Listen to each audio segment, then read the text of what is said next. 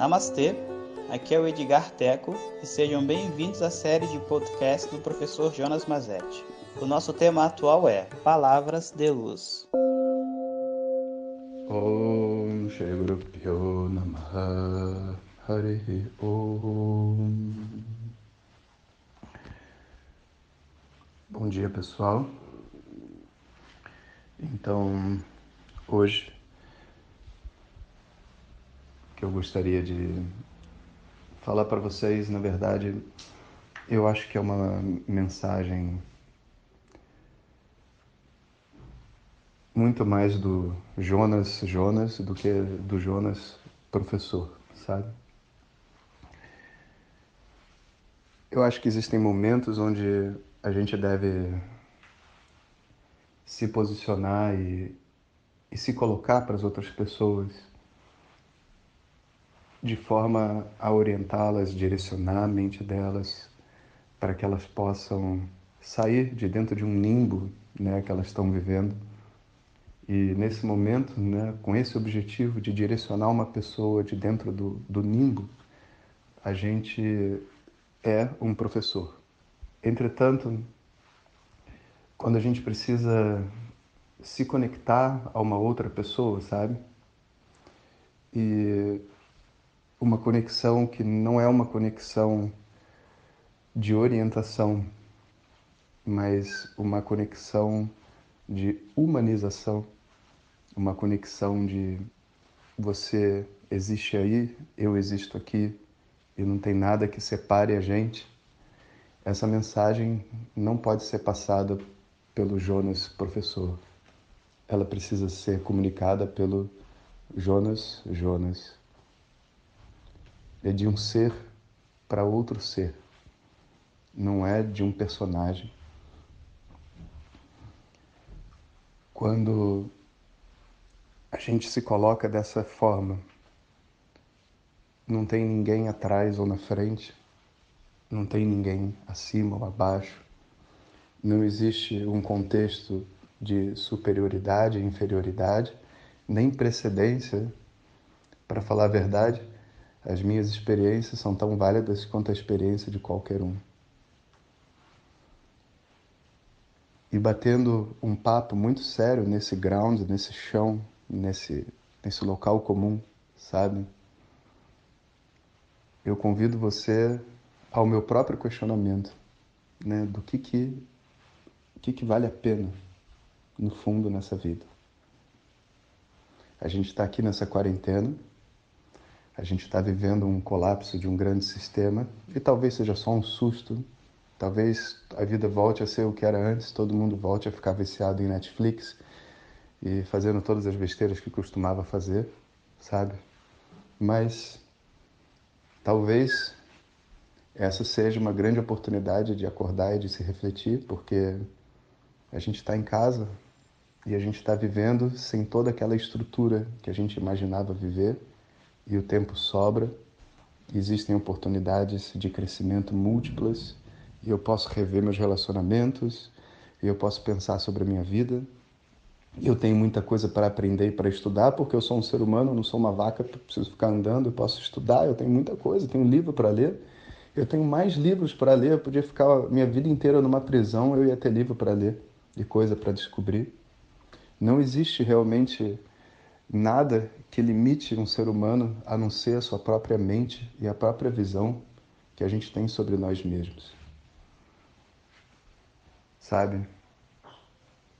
Se a gente para e pergunta o que vale a pena nessa vida, o que vale a pena? É uma reflexão do Jonas, para você. O que vale a pena? Sabe? Porque a gente está vivendo a vida como se um monte de coisa valesse a pena.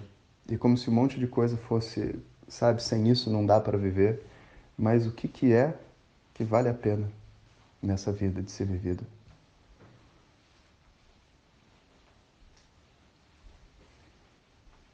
E eu vou dizer uma coisa para vocês.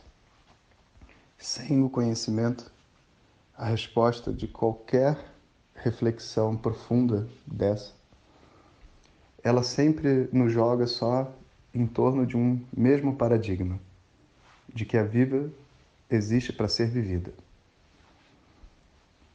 A vida existe para ser vivida. E as pessoas vão dizer que a felicidade, viver, é, na verdade, aquilo que é obtido através de coisas simples que são realizadas na vida. E eu vou dizer uma coisa para vocês. Jonas pensa assim, entende? O que eu penso é que a vida simples é uma vida que vale ser vivida. É uma vida que vale a pena ser vivida. Porque através de uma vida simples, com conhecimento ou sem conhecimento, existe paz. E existe um prazer na troca com as outras pessoas. Numa vida simples. E uma vida simples não significa pobre. Uma vida simples não significa fácil. Uma vida simples significa que não é complexa. A complexidade dos pensamentos, das ideias, dos planos que a gente constrói em cima da nossa vida é o que de verdade destrói essa vida. E como Jonas, isso é o que eu tenho para dizer. Como Jonas professor, o que eu posso dizer para vocês é que destruir a complexidade que foi construída nessa vida é o papel do autoconhecimento, do estudo de Vedanta, desses áudios e de tudo isso. Fazer com que essa estrutura complexa que foi criada para me trazer a felicidade seja autodestruída e a gente possa alcançar a tal da vida simples que a gente sabe, Jonas, você sabe que é o que a gente deve estar vivendo. Então, autoconhecimento não é inútil.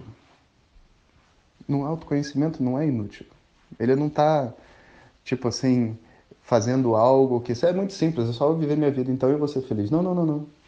Não é simples viver uma vida simples, porque o ser humano é um ser muito complexo.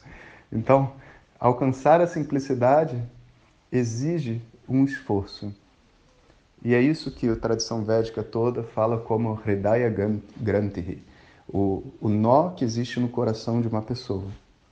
É um nó de ideias, é um nó de crenças, é um nó cognitivo, é um nó de pensamentos, é um nó de julgamentos, que se não conseguir ser dissolvido, a sua vida nunca será simples. Essa é a verdade.